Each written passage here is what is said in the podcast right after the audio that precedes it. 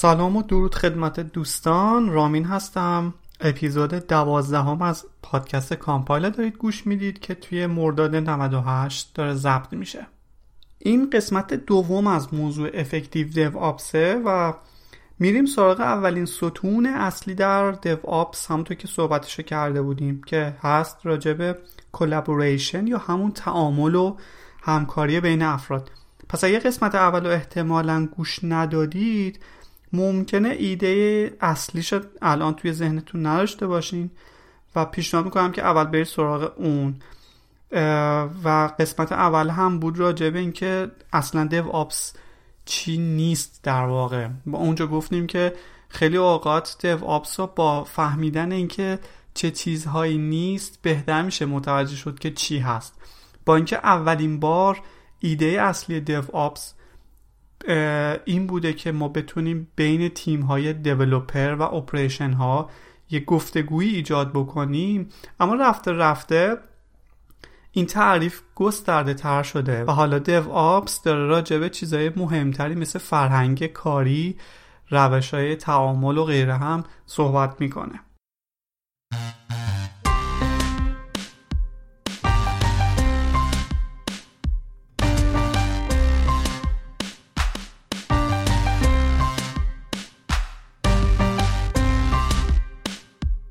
قبل از شروع یه نکته هم بگم. توی اپیزود قبل گفتم که نویسنده دوم اسمش کاترین دانیلز هست. توی نسخه چاپ مجدد کتاب من دیدم که اسم کوچیکش عوض شده و هست راین یا Y N نمی‌دونم چجوری تلفظ میشه.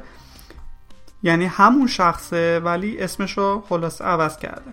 اگه جای دیدید تعجب نکنید همونه. و اما جالبه توی این قسمت ما کمتر از خود دیو آپس میشنویم از اصطلاحات و موارد مختلف تکنیکال خودش. کتاب ما رو می‌خواد به یه سفر طولانی ببره راجب این بار روابط انسانی و شناخت انواع تعاملات افراد.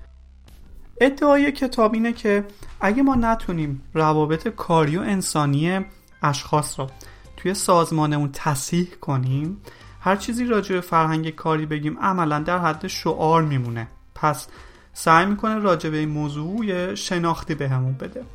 کلا توی این کتاب هم کلی اصطلاح های خارج از بحث تکنیکال من پیدا کردم که خب چون مترجم نیستم در عمل یه خورده پیدا کردن معادلای فارسی مناسب واسهشون برام سخت بود. حالا امیدوارم که تونسته باشم حق مطلبا برسونم. سعی می‌کنم خود اصطلاح انگلیسیشم خیلی جاها بگم که بدونی دقیقا دارم راجبه چی صحبت می‌کنم. کلابوریشن یا همکاری به پروسه ها و اهداف مشترک از پیش تعیین شده بین اشخاص اطلاق میشه. ژانویه 2015 انیتا وولی و همکارانش نتیجه یه سری یافتاشون رو توی نیویورک تایمز منتشر کردن. اونا اسم مقالش این بود که چرا بعضی از تیم ها هوشمندانه تر از بقیه عمل می‌کنن. از نظر انیتا این تیم ها توی این سه تا خصوصیت از همه بهتر بودن. یکی ارتباطات یکی مشارکت مساوی و سومی تئوری ذهن. دو تا اولی مشخصه. اما تئوری ذهن یا همون تئوری آف مایند به صورت خلاصه TOM به قابلیت شناخت دیدگاه های یک شخص میگن یعنی چی؟ بررسی این که چقدر افراد می‌تونن متفاوت باشن و اینکه حتی چقدر شناخت دیدگاه های متفاوت افراد دیگه می‌تونه روی ذهن خودمون تاثیر بگذاره تا بتونیم یک فهم مشترکی ایجاد بکنیم شناختی که می‌تونه به ما اجازه بده یه سری کانفلیکت های اساسی بین آدمای تیممون رو تشخیص بدیم و در نتیجه یه لول ظرفیت تیممون رو ببریم بالا و به قول انیتا وولی تیم هوشمندانه تری داشته باشیم. بیایم کمی راجع به افراد و دیدگاه هاشون صحبت بکنیم. راجع به تفاوت ها یکی می‌تونه تفاوت های خود شخصی و گذشته افراد باشه. بر اساس بگراند فرهنگی یا تجربه شخصی و منحصر فردی که ما داریم هر کدوممون یک تعریف و انگیزه از مفهوم کار کردن داریم. اگه بخوام یه مثال بزنم توی کشورهایی که رفاه اجتماعی خیلی بالایی دارن مردمشون صرفا همیشه به خاطر حقوق کار نمی‌کنن. چون که ممکنه حتی نیازی هم بهش یه جاهایی نداشته باشن. به خاطر همین ممکنه ذهنیت شما توی کار کردن هم متفاوت باشه. بعدی پس زمینه حرفه‌ایه. یعنی که شخص قبلا چه نوع تجربه کاری داشته. اون می‌تونه خیلی تاثیر بذاره روی نحوه تفکر و تعاملمون. مثلا اینکه بیشتر تجربه کار کردن توی استارتاپ ها رو داشته یا انترپرایز یا سازمان ها کسایی که می‌خوان برای استارتاپشون استخدام کنن کلا ترجیحشون اینه که کسی بیارن که قبلا خودش هم توی استارتاپ ها کار کرده. مخصوصا اگه تجربه مثبتی هم داشته. قاعدتا این موضوع باعث شده که تاثیر مثبتی هم برای این استارتاپ داشته باشه. البته خب تعصب توی این زمینه جایز نیست. کسایی که خب قبلا توی انترپرایز کار کردن آدمای فسیلی نیستن. چون اصلا موضوع اینه که سازمان ها به ندرت اشخاصی که خیلی کوالیفای نباشن رو اخراج می‌کنن. چون که خب به خاطر بودجه و پولی که دارن. اما توی استارتاپ ها اگه یه نفر قرار باشه که یه خورده خوب عمل نکنه رو کل اون اکوسیستم ممکنه تاثیر بذاره. اما می‌تونیم بعدش راجبه دانش تکنیکال افراد هم صحبت بکنیم. این موضوع می‌تونه توی شرکت یه شکاف طبقاتی بین همکارا ایجاد بکنه. اگه ما بگیم بچههایی که توی تیم فروشن پشتیبانیان یه سری شهروندای درجه دو محسوب میشن و برنامه نویسا مهمترین نیروها هستن. مخصوصا اگر این طرز فکر از سمت مدیریت تزریق بشه به گروه یا سازمان دیر یا زود قاعدتا محل اختلاف میشه. این موضوع می‌تونه برای نقش های مختلف آیتی هم اتفاق بیفته. مثلا مدیر شبکه مدیر سیستم QA ها. اینا عملا ممکنه به واسطه کاری که می‌کنن ارزش کاریشون دیده نشه یا همه کاسه کوزه ها سر اونا خورد بشه. مثل تیم اپریشن ها که همیشه اونا رو به نگاه بلاکر ها نگاه می‌کنن و همیشه همه میگن که ما معطل اوناییم الان. این چالش ها همون چیزهایی که دیو آپس نشونه گرفته و می‌خواد حل و فصلشون بکنه.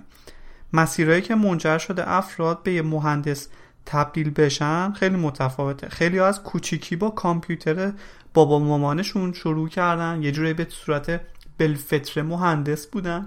اما از طرفی ما الان هم یه سری بود کمپ داریم که در ظرف 6 ماه تا یک سال یه دیولوپر پرورش میدن. که البته این خب فرصت خیلی خوبی ایجاد کرده که گروه های مختلفی وارد این صنعت بشن. که البته خب یه بدی هم داره و اون اینه که این آموزش ها یه سری از سافت اسکیل ها رو پرورش نمیدن. مثلا نحوه کار تیمی، نگاری، برگزاری جلسه و غیره. موضوع بعدی پس زمینه شخصیه. ما باید سعی کنیم تنوع یا دایورسیتی تیممون رو ببریم بالا. یعنی اشخاص با پس متفاوت جنسیت های جنسی مختلف سن نژاد زبان توانایی سطح تحصیلی و غیره. این تنوع می‌تونه در عمل توانایی مهندسی تولید محصول یا مشتری مداری سازمان رو ببره بالا. به دلیل اینکه تعداد بالاتری از تجربیات و نوع نگاه ها اضافه میشه. البته وقتی یه گروه خاصی توی تیمی چیره ترند بیشترند قضیه کمی متفاوت میشه. مثلا یه گروهی تصور کنید که همشون جوونن دوست دارن زیاد کار کنن خیلی با هم وقت میگذرونن عادت دارن بعد از کار با هم برن یا آبجویی هم بخورن. حالا تصور کنید یه هم تیمی داشته باشن که سنش یه بالاتر باشه مسئولیتش بیشتر باشه مجبور ساعت چهار بعد از ظهر بره نه صبح کمتر نمی‌تونه بیاد قاعدتا اون شخص خودش رو یه خورده منزوی تر می‌بینه و خودش یه خورده تافته جدا بافته می‌بینه و ممکنه اون تعاملی که قرار ایجاد بشه رو نتونه ایجاد کنه. وظیفه واحد HR همینه که بتونه یه بالانسی ایجاد بکنه بین این گروه ها هر شخصی می‌تونه اهداف مختلفی هم داشته باشه. شناخت هدف های مختلف می‌تونه کمک بکنه که درک بهتری از خودمون فرد به دست بیاریم. بعضیا به موقعیت فعلیشون به شکل یه سکوی پرتاب نگاه می‌کنن. یه حالت موقتی. یا حتی یه سری فقط به عنوان کلا یه شغل نگاه می‌کنن. مهم نیست. یعنی هر شغلی می‌تونسته انجام بده. اینم یکی از اونها. حالا ممکنه به دلیل مالی مسئولیت خانوادگی یا حتی به صورت موقت فعلا یه مدتی می‌خواد این کار رو بکنه و بعدا دوباره برگرده سر اون کار اصلی که دوست داشته. بعضی دنبال یادگیری و ارتقای مهارت خودشون هستن شخصیشون هستن. حالا جزئیاتش می‌تونه متفاوت باشه. خیلی تمرکزشون روی کار فعلیشونه و یه سری هم صرفا می‌خوان network سازی بکنن یا می‌خوان توی فعالیت های بیشتر گروهی یا mentoring یا آموزش شرکت بکنن. خلاصه شناخت هدفهای هر شخص می‌تونه به ما کمک بکنه که چطوری اهدافش رو با اهداف سازمان یکی بکنیم.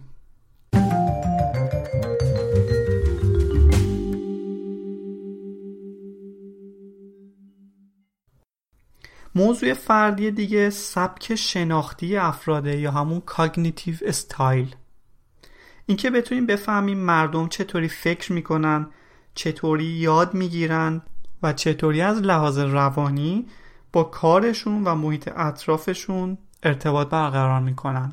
یه سری از این شاخصه ها می‌تونن اینا باشن. اول اینکه شما درونگرایید برونگرایید یا بینابین. اینکه شما انرژیتون رو از کجا می‌گیرید؟ از تنها بودنتون یا توی جمع محدود بودنتون یا کلا توی پارتی بزرگ. اینکه شما بیشتر سوال کننده اید یا حد زننده اید اسکرید یا گسر. سوال کننده ها مشکل نمی‌بینن برای اکثر موارد از بقیه سوال بکنن از همتیمیاشون توی هر شرایطی. اما از اون سمت گسرها یا حد زننده ها ترجیح میدن تا جایی که میشه خودشون همه چیزا حدس بزنن. خیلی مهمه که خودتونم بشناسید تو این زمینه و همچنین افراد دیگه تیمتون. شما استارتر خوبی هستید یا فینیشر خوب؟ جزء کسایی هستن که کلی ایده دارن دوست دارن همه رو شروع کنن ولی یه خورده زود خسته میشن و حوصله تموم کردنش ندارن. یا از اون طرف برعکس کاری را که خودتون شروع نمی کنید می‌تونید واردش بشید وارد اون پروژه بشید اونا تا به آخرم نرسونید ولش نکنید. این خصوصیت افرادیه که حالت تمام کنندگی دارن. تفکرتون چه شکلیه؟ حالت تحلیلی داره؟ تفکر نقادانه دارید یا تفکر جانبی؟ اونه که تحلیلی یا آنالیتیکال فکر می‌کنن بیشتر روی فکت ها و شواهد تمرکز می‌کنن. مسائل به جزئیات کوچکتری میشکنن و اطلاعات بیخودی و به درد نخوره از توش حذف می‌کنن. و این شکلی به نتیجه ای می‌رسن. اونایی که تفکر جانبی یا لترال thinking دارن اطلاعات را غیر مستقیم جمع می‌کنن. عناصر قائب موضوع پیدا می‌کنن موضوع از جهات مختلف بررسی می‌کنن و سعی می‌کنن الگوهای تکراری و کلیشه از توش حذف کنن و به این شکل به اون نتیجه که می‌خوان می‌رسن. و تفکر بعدی تفکر نقادانه یا critical thinking هست که شامل بررسی و آنالیز اطلاعاته. به صورتی که بتونن اونا رو مورد نقد و قضاوت قرار بدن. که می‌تونه شامل بررسی استدلال مختلف باشه؟ برای اینکه بتونن صحت و سقم یه موضوع رو تشخیص بدن نظرهای مختلف رو بسنجن و در نهایت به تصمیم گیری برسن. خصوصیت شناختی بعدی اینه که بدونیم افراد پیوریست هستن یا پراگماتیست. این اونجایی که من یه خورده توی ترجمه به مشکل خوردم. پیوریست ها اونایان که اعتقاد به ساختار یا قوانین سنتی دارن. از همون پیور یا خالص میاد. پراگماتیستا کسایی که به جای ایدئال گرایی به عمل گرایی توجه دارن. توی تیم ها اونایی که پیوریست هستن دنبال بهترین تکنولوژی های عالی و مطلق می‌کردن. و اگه نبود اعتقاد دارن که خودشون باید از اول همه چی رو بسازن. دنبال پروژه هایی که باید بری کشفشون کنی یا مباحث پایه مهندسی شدهش رو مطالعه کنی نیستن. ترجیح میدن همه چی رو از اول خودشون اختراع بکنن. در عوض پراگماتیستا تمرکزشون روی عملگراییه. سبک سنگی می‌کنن هزینه اینکه بخوان یه راهکار ایدئال داشته باشن و در مقابل اینکه خب شرایط موقعیت فعلی چیه؟ خب حالا که ما می‌دونیم چقدر افراد می‌تونن از لحاظ شناختی و تفکری متفاوت باشن کتاب میگه ما خیلی مهمه که بتونیم وقتی محیط کاریمون رو میچینیم طراحی می‌کنیم واسه افراد تیممون به همه این تیپ اشخاص توجه بکنیم و ساپورتشون بکنیم. سعی کنیم قانونا و شرایط اضافی کاری را حذف کنیم. مثل اینکه باید حتما هشت صبح سر کار باشی نمی‌دونم اجازه حضور توی جلسات به صورت remote نداری و غیره. یا مثلا یه اتاق یا محیط بی سر صدایی توی شرکت باید باشه. مخصوصا اگه شما یه office شلوغ و خیلی بازی دارید. حتی توی پروسه استخدام هم باید به این موارد توجه کرد. ببینیم که تیم و افرادمون چه سبکی هستن و سعی کنیم افرادی رو بیاریم که تیم رو در واقع بالانس کنن. موضوع بعدی راجبه اینکه شرکت ها می‌تونن با ایجاد هزینه و نیرو یه سری فرصت های ارتقا برای افراد ایجاد بکنن.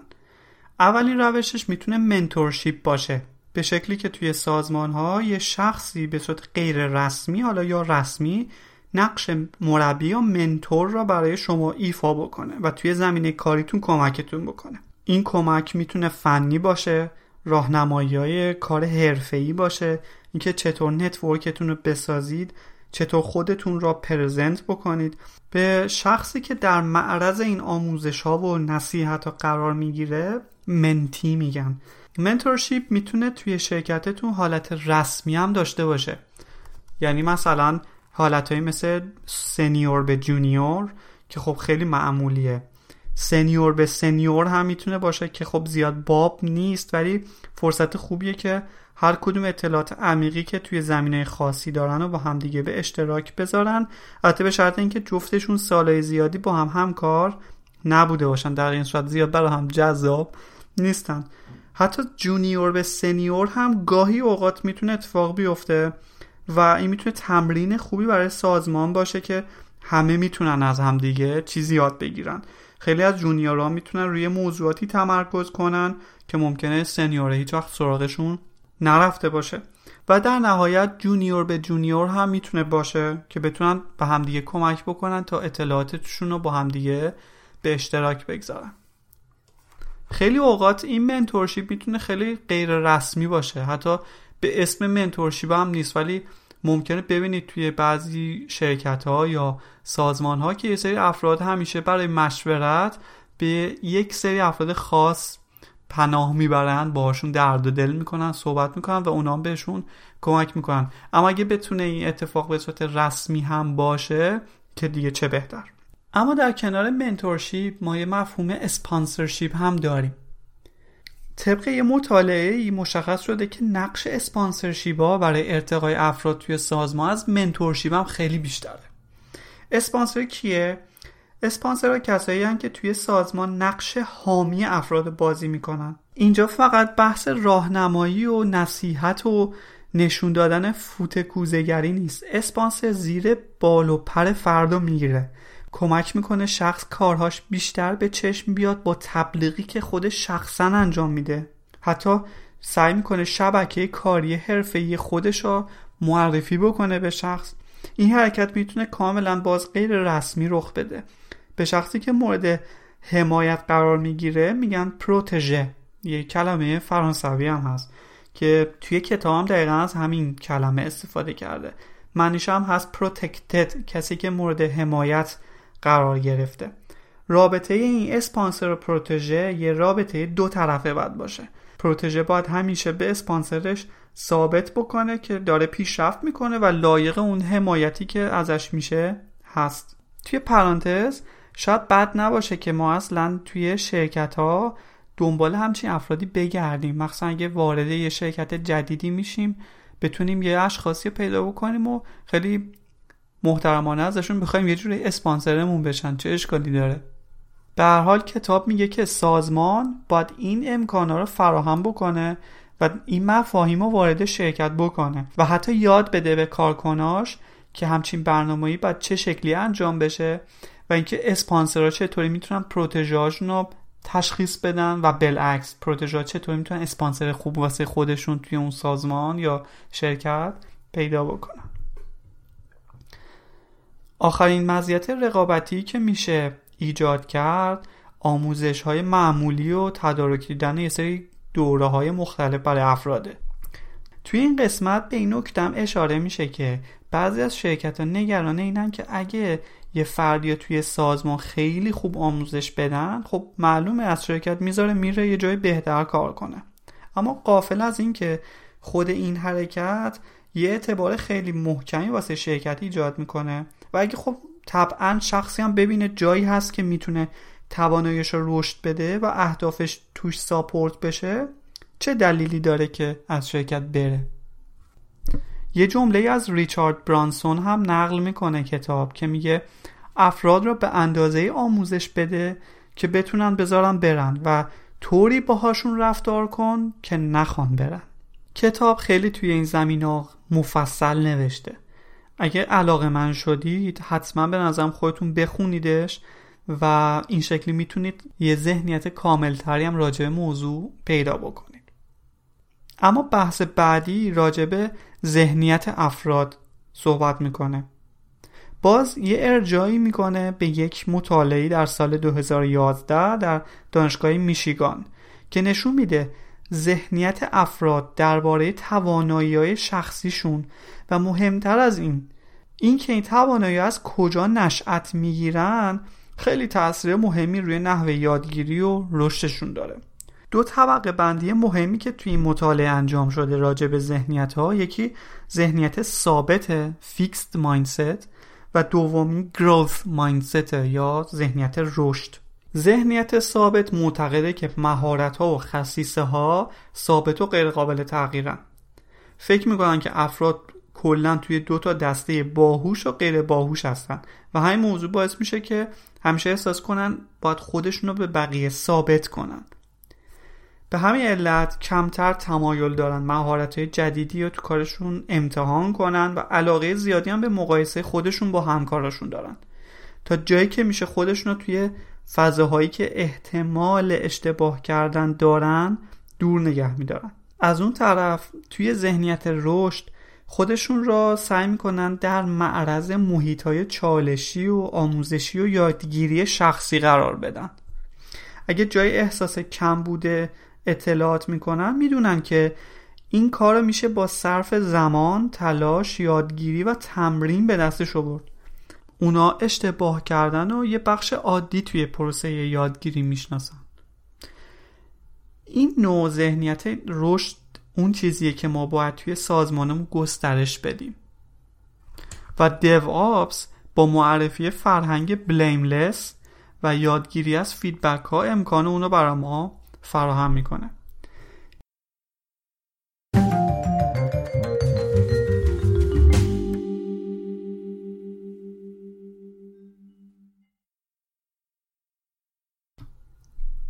خب ما توی محیط کاری چطوری می‌تونیم یه رشد شخصی داشته باشیم؟ مثلا اگه تازه توی تیمی اضافه شدید یکی از پیشنهادها اینه که اول برید سراغ یاد گرفتن اون مهارت های پایه‌ای که تیم داره ازش الان استفاده می‌کنه. ببینید که چطوری دارن افراد تیم مسائل پیچیده رو حل می‌کنن. یا مثلا یه پیشنهاد دیگه می‌تونه این باشه که سعی کنید جایگاهتون رو گسترش بدید و اونو چطوری می‌تونید انجام بدین با یاد گرفتن یه سری مهارت جدید. مثلا اگر تیم کلا تا الان همیشه با پایگاه داده‌های رابطه ای کار می‌کرده بد نیست برید یه database NoSQL ی مثل key value هم یاد بگیرید. و بعدش چه بهتر که بتونید اونم برای بقیه به اشتراک بگذارید. پیشنهاد دیگه اینه که بیاین نقاط قوت و ضعف خودتون رو بشناسید. یه روشش اینه که به خودتون صادقانه feedback بدید و خودتون رو ارزیابی بکنید همیشه. نکته بعد اینه که سعی کنید یه استایل کاری برای خودتون داشته باشین. اگه سال هاست که دارین کار می‌کنین احتمالا الان یه استایلی برای خودتون دارین.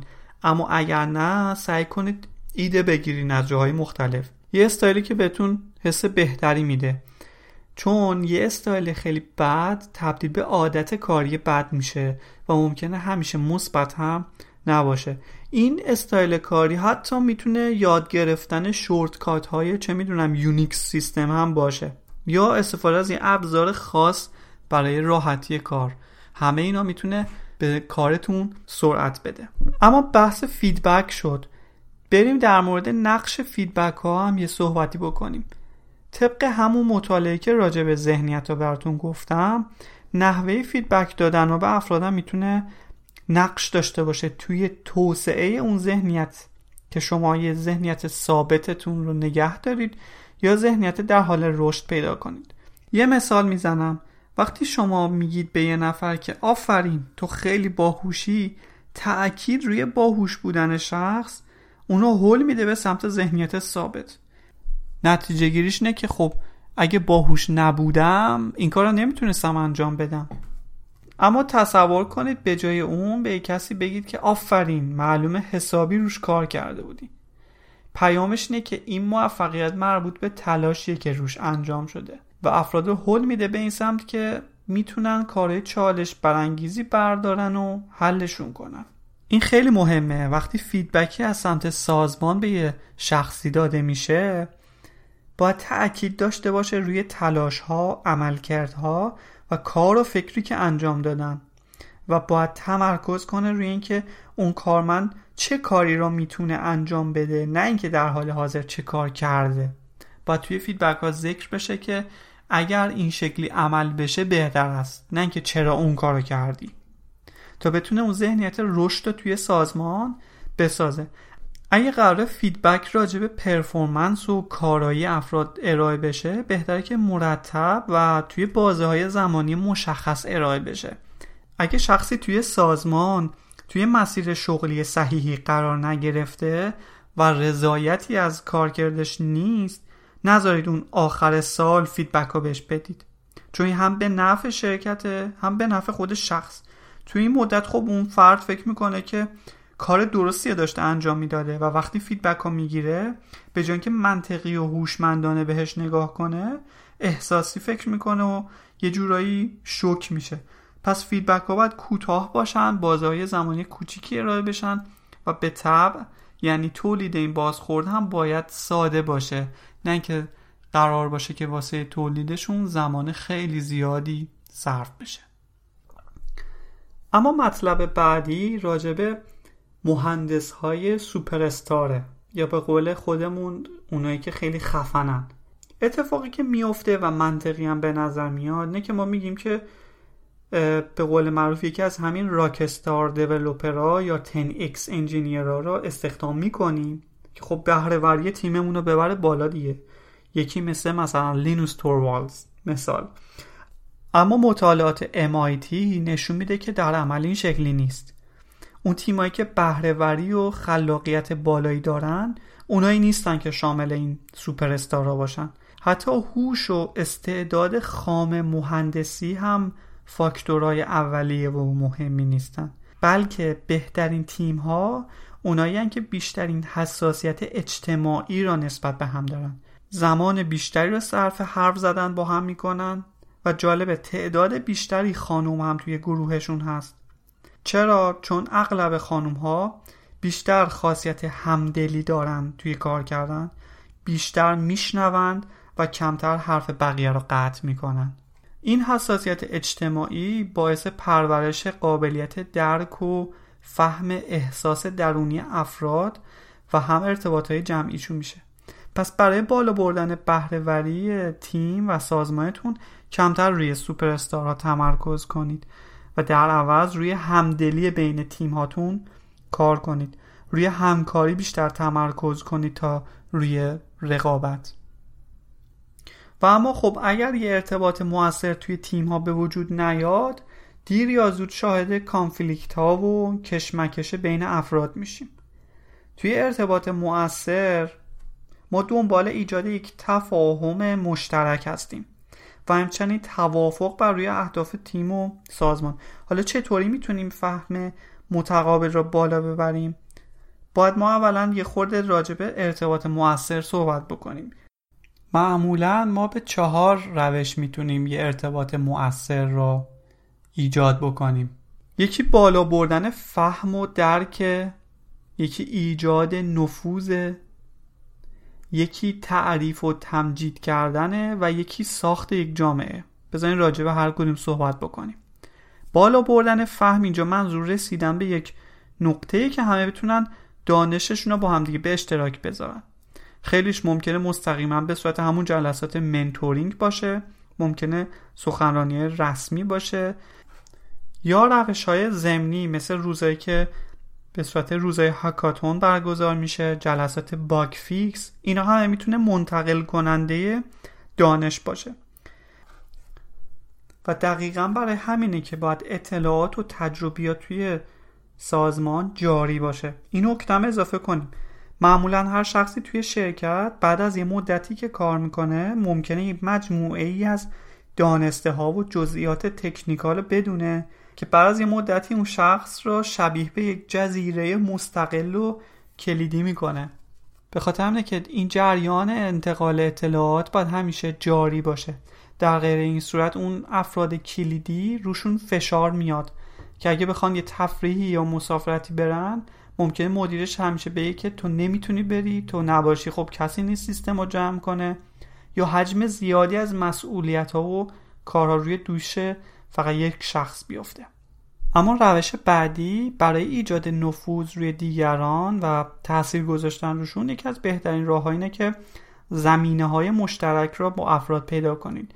در اون صورت می‌بینید که بین اون افراد یه سری کردیت ایجاد میشه اعتبار ایجاد میشه و اعتماد متقابل بینشون شکل می‌گیره.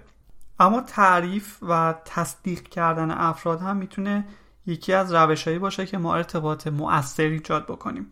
خیلی خوبه که اگه بشه فرصتی پیدا کرد و با افراد صحبت کرد و اگر کار مثبتی ازشون دیدیم ازشون حتما قدردانی و تشکر کنیم. اما خود این تعریف و تمجید کردنه دو تا بخش داره. اولیش اینه که بتونید اولا تشخیص بدید اون کار مثبتی را که شخص انجام داده و بتونید ببینیدشون که خود این یه مهارت نیاز داره. دومیش نحوه این تشکر و تصدیق کردن است. بعضی ها کلا تعریف کردن از بقیه براشون سخته. مخصوصا اگه قبلا این کار توی محیط قبلی نکرده باشن. خود کسی هم که قرار تمجید بشه شاید توی جمع راحت نباشه. و خلاصه بعد شما با یک شناختی این کار را انجام بدید. و آخرین دلیل ایجاد یک ارتباط موثر ساختن یک کامیونیتی یا جامعه است که خب اول از همه باید رابطه قوی با شخص ها و افراد و تک تک افراد ایجاد بشه و حالا بعدا کمک می‌کنه بتونید یک جامعه موثری ایجاد بکنید. یادتونه اول قسمت این پادکست هم گفتم که طبق تحقیقات تیم هایی که بالاترین تئوری زن یا تی او دارن تیم های خلاقتر و سازنده ترین تیمی که افراد توی اون فقط راجع به مسائل کاری با هم گپ نمی‌زنن و بینشون یه اعتماد و همدلی شکل گرفته. همون جایی که توی مواقع استرزا و حساس هم با هم خیلی خوب کار می‌کنن و دووم میارن کتاب پیشنهاد می‌کنه حتی توی سازماناتون بیاید یک سری کامیونیتی های خاص مثلا بر اساس رول ایجاد کنید. مثل جامعه کیوی ها اسکرام مستر ها برنامه نویس ها یا بر اساس یه موضوع خاصی علاقه منده اون گروه ها دور هم جمع بکنید. اینا همه می‌تونه خیلی منافع برای رشد سازمان داشته باشه. البته اینم باید توجه داشته باشیم که با همه تفاصیلی که گفتیم نباید هم انتظار داشته باشیم که همه بخوان بیرون از محل کارم با هم دیگه دوست و عیاق باشن و ارتباط برقرار بکنن. ساخته یه ارتباط موثر طول می‌کشه و بعد شما اجازه بدید که این روند طبیعی اتفاق بیفته.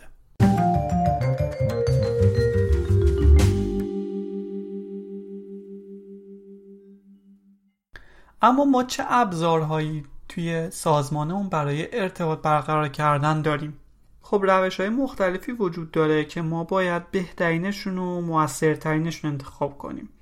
بسته اینکه محتوا چیه ضرورت و اهمیت موضوع چقدره.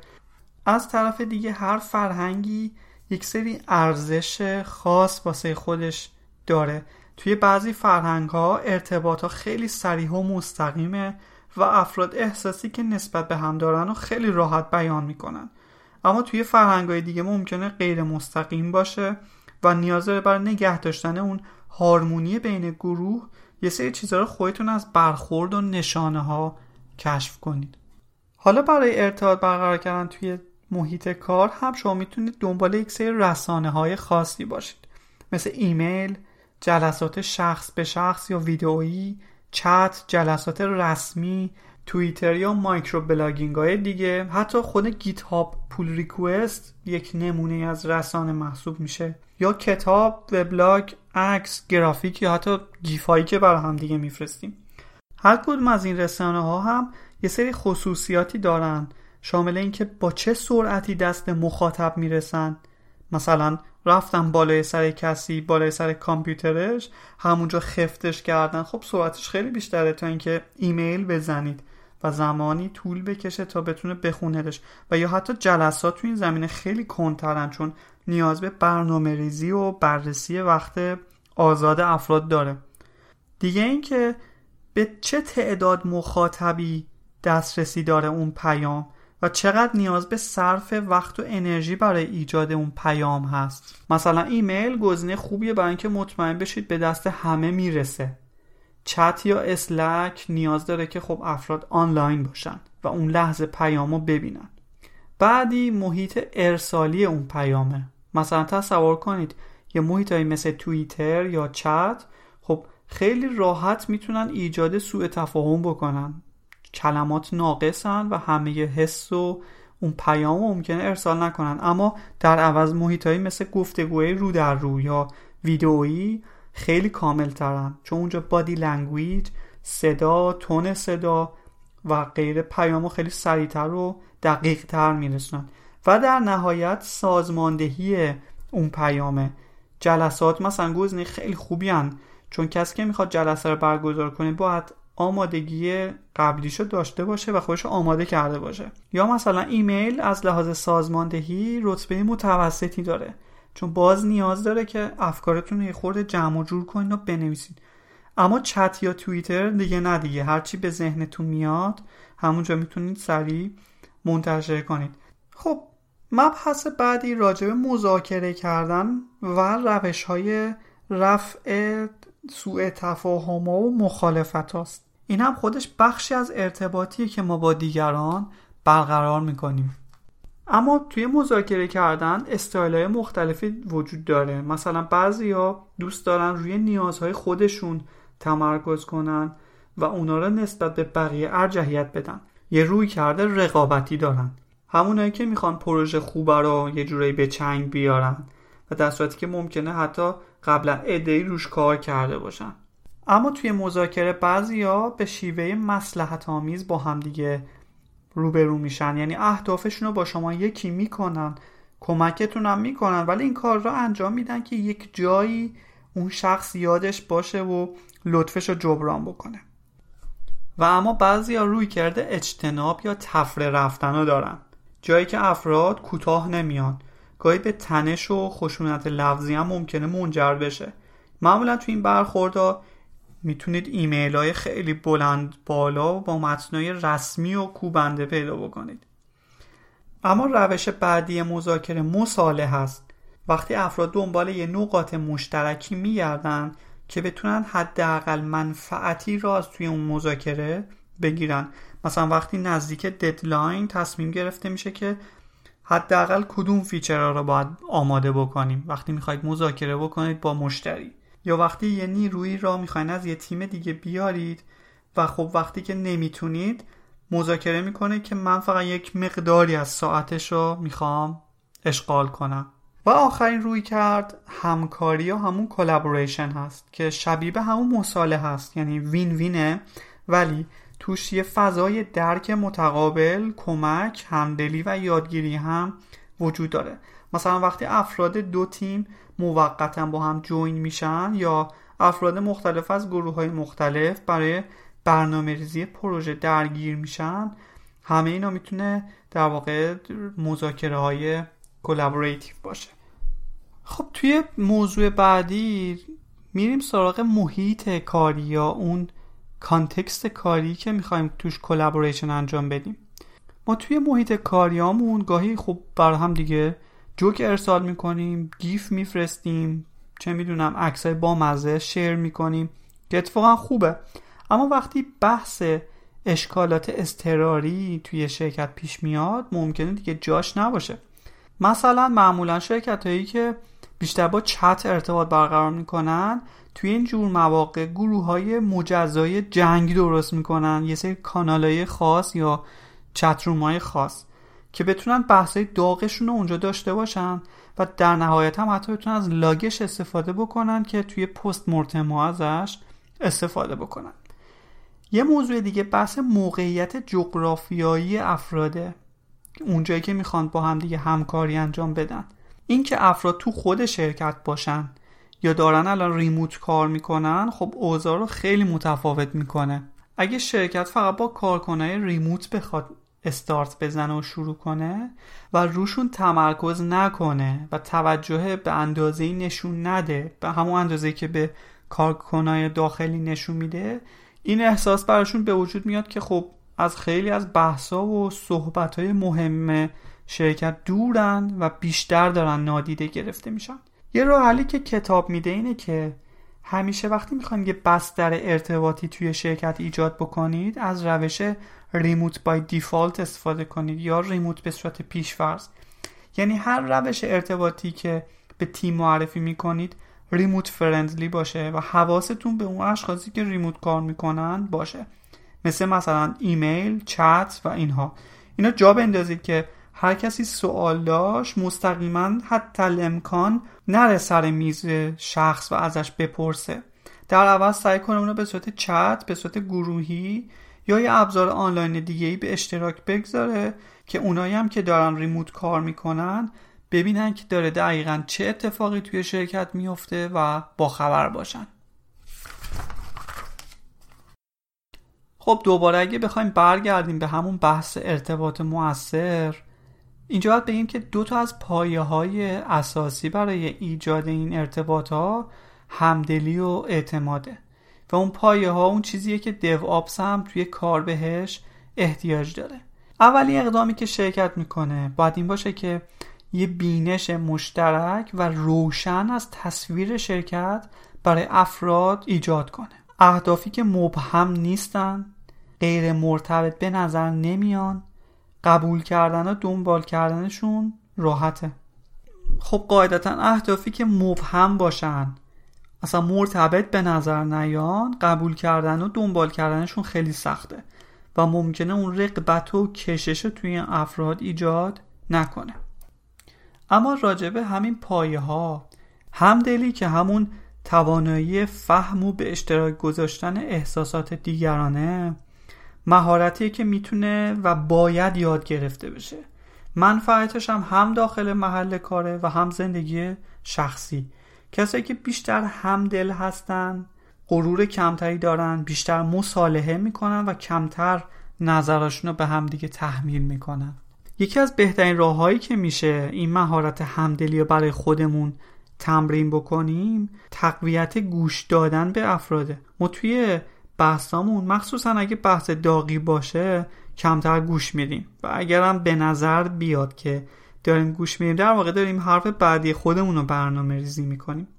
به غیر از اینکه باید سعی کنیم خودمون رو کنترل کنیم یه روش خیلی خوبه دیگه اینه که سعی کنیم بعد از تمام شدن حرف طرف مقابل اونو خلاصه کنیم برای خودمون و نتیجه گیری کنیم. و با اون شخص چک کنیم که مثلا آیا داری همچین حرفی می‌زنی؟ می‌تونی روشنتر بگی منظورت از فلان چیز چیه؟ این روش صحبت و دیالوگ ما رو خیلی موثرتر می‌کنه. مورد دیگه هم توجه به نشانه های غیر زبانی مثل tone صدا، علائم صورت، body language و غیره. بعدی سوال پرسیدن می‌تونه فقط از بقیه نباشه گاهی هم از خودمون. مثلا اینکه از خودمون بپرسیم من چه ذهنیت ناخودآگاهی دارم که داره روی این عقیده من پافشاری می‌کنه و داره روش تاثیر می‌ذاره؟ چرا خودم دارم این شکلی فکر می‌کنم؟ و این سوال می‌تونه در مورد بقیه با خودمون باشه به قولی با عینک دیگران به جهان نگاه کنیم. مثل اینکه الان این شخص چه احساسی داره وقتی من این حرف رو بهش زدم؟ اگه من فلان طرح ارائه کنم چه جور واکنشی ممکنه دریافت بکنم و چرا؟ و در نهایت باید به خودمون یاد بدیم و تمرین کنیم که نظر بقیه هم محترمه.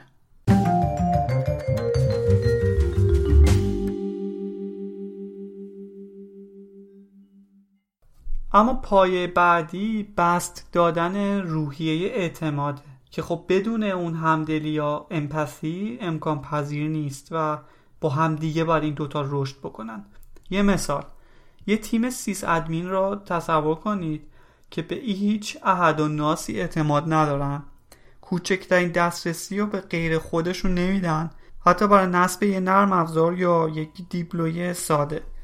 خیلی زود این تیم تبدیل به یک گلوگاه یا باتلنک میشه که خب ممکنه یک جایی در نهایت منجر به تنش بشه یا افرادی راهی برای دور زدنشون پیدا بکنن.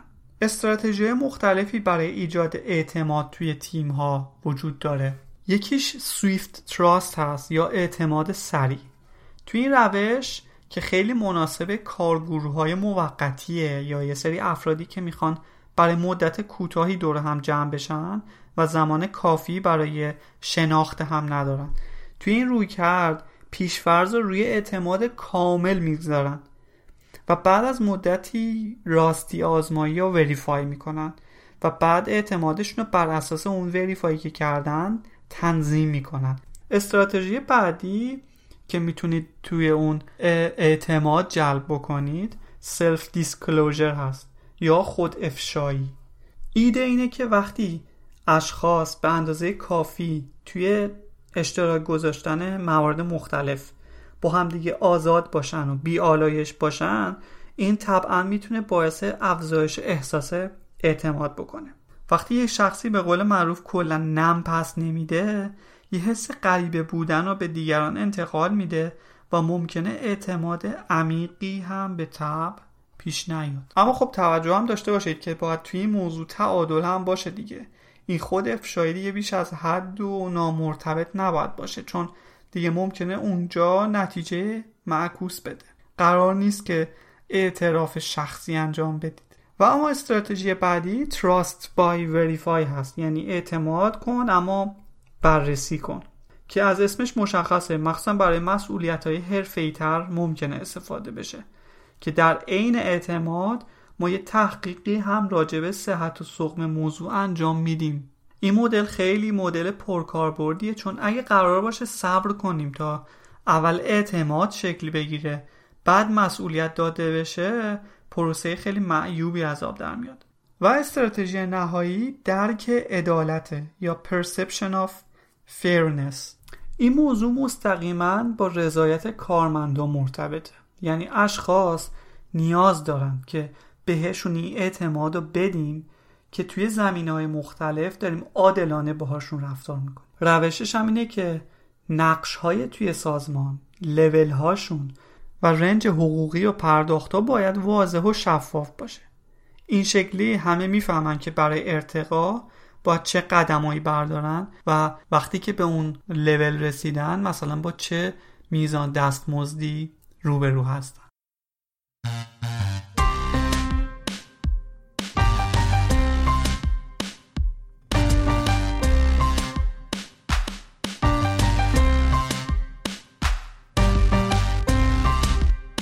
خب اطلاعات مختلفی کتاب بهمون به داد که یه خوردم حالت پراکنده داشتن. اما اگه بخوایم بحث رو جمع بکنیم بعد بگیم که بخش اعظمی از دیو آپس موفق به گفته کتاب هدایت کردن افراد به سمتیه که بتونن بهتر با هم کار کنن و بهتر از هم شناخت پیدا بکنن. اینکه با چه عینکی به دنیا نگاه می‌کنن باعث درک بیشتر ما از اونها میشه و در نهایت ما رو به سمت یه همکاری لذت بخشتر سوق میده. از این همکاری بخشیش درگیر کردن افراد توی اهداف مشترک ایجاد همدلی و روابط کاریه که خب یه خورده با همدیگه راجبشون صحبت کردیم. این مهارت ها پایه اساسی و مهمیه برای اینکه بتونیم عملکرد سازمانمون رو بالا ببریم. خود کتاب اینا اشاره می‌کنه که ممکنه برای کسایی که دیو آپس رو صرفا از جنبه تکنیکال دیده باشن یه خورده عجیب به نظر بیاد این بحثا. و اینکه بگم ما اصلا اول قرار بود که فقط دو تا تیم دیولوپر رو اپریشن ها رو با هم دیگه جوش بدیم. خب این موضوع درست هم هست اما این هدف اولیه دیو آپس بوده. ولی الان دیو آپس پاش رو فراتر گذاشته و یک جوری خودش رو داره کاملتر می‌کنه و ریشه تر به موضوعات نگاه می‌کنه. خیلی عالی. این هم از این قسمت و خیلی خوشحالم که تا اینجا گوش دادید به این پادکست. امیدوارم که براتونم مفید بوده باشه. و همچنین خیلی تشکر می‌کنم از کامنت های خوبی که می‌گذارید از فیدبک های خوبی که می‌دید. هم به من انرژی میدن هم, هم این که می‌فهمم که کجای کار هستم. و سعی می‌کنم بخش های بعدی این موضوع دیو آپس رو هم براتون به اشتراک بگذارم.